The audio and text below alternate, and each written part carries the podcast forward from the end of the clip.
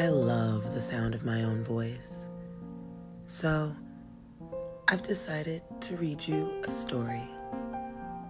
Thank you for joining me today on Short Stories with Talacia. I'm your host, Talacia Wallace. Sit back, get comfy, and let's get started.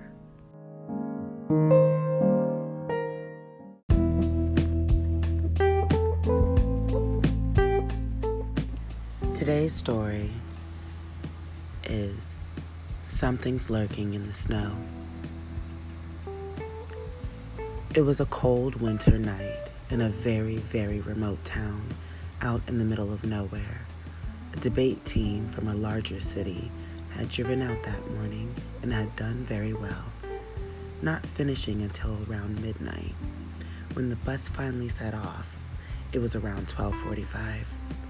As students filed onto the bus to go home, the driver turned on the strobe on top of the bus so if they got into a wreck or anything, they could easily be seen. One boy in particular decided he wasn't tired and just stared out the window as they began their drive home. The sounds of his teammates drifting into sleep surrounded him as he stared out the window, forehead against the icy pane of glass.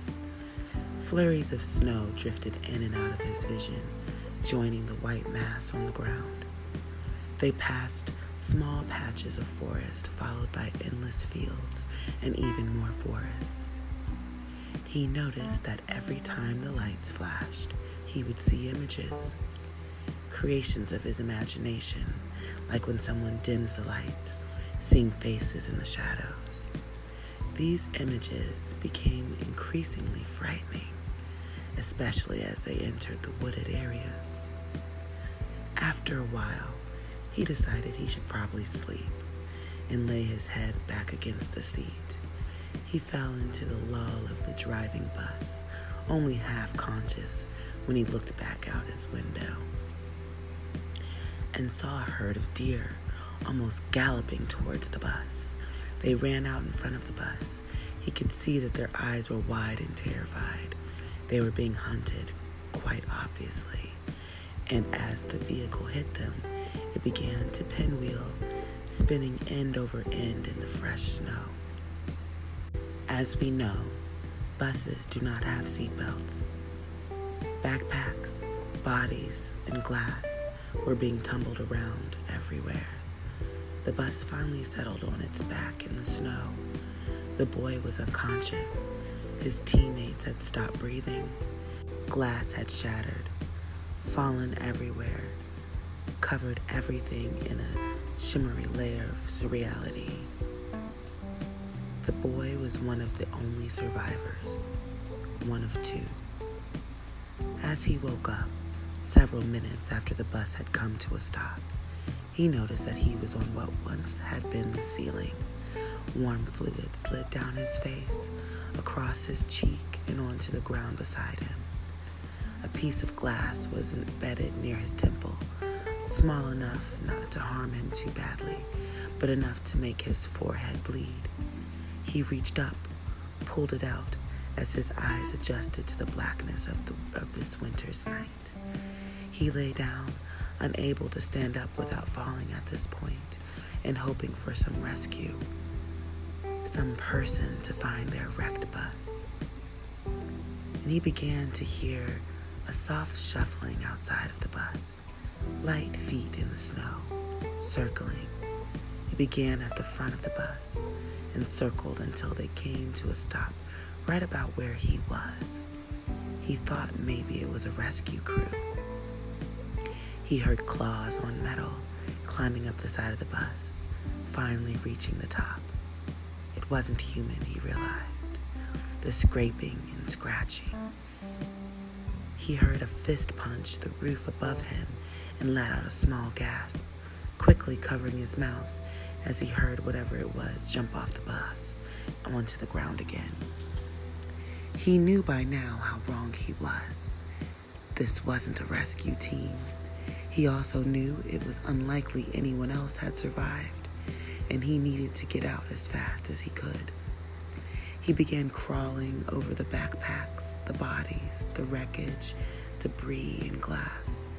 He crawled to the front, where the driver was slammed against the windshield, ignoring the pain in his hands. He scoped his surroundings. The door had been bent beyond repair. He would have to go out the windshield. He slowly moved the corpse, surprised to find that the bus was still running, the headlights on. He hadn't noticed before, but he now felt the bus vibrating, humming its life. He crawled out, still on a crouch, when he heard the shuffling noises again, right at the edge of his little dome of light. He looked up. Just inside the circle of light, he could see gnarled, white, inhuman clawed feet, and his eyes traveled up, seeking eyes exactly level to his. He straightened. So did the creature, up and up. He was no longer looking eye to eye. It was towering over him, staring down with dead, lifeless eyes, black pits in its ghostly skull. Behind him, he heard the motor begin to die, his circle of light receding, the creature moving towards him, staying just beyond the reach of light. He couldn't quite see it yet. He backed up against the bus, gripping the twisted metal as the creature grew nearer. He felt warm blood pooling in his hands as he gripped as his grip tightened, the creature edging ever closer. He stared up at it, its black eyes and twisted mouth, teeth protruding over its lip. He opened his own mouth, no sound coming out for a few seconds before he asked, his voice rising pitch with fear. Who are you?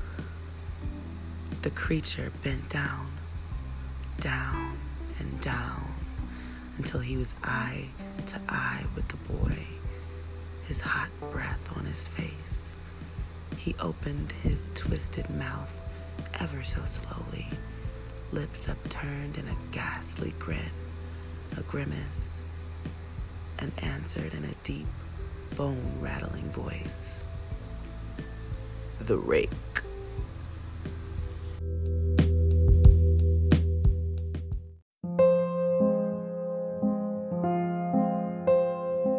Thank you for listening to Short Stories with Talasia. If you enjoyed this podcast, consider sharing it with a friend. I'll see you next time.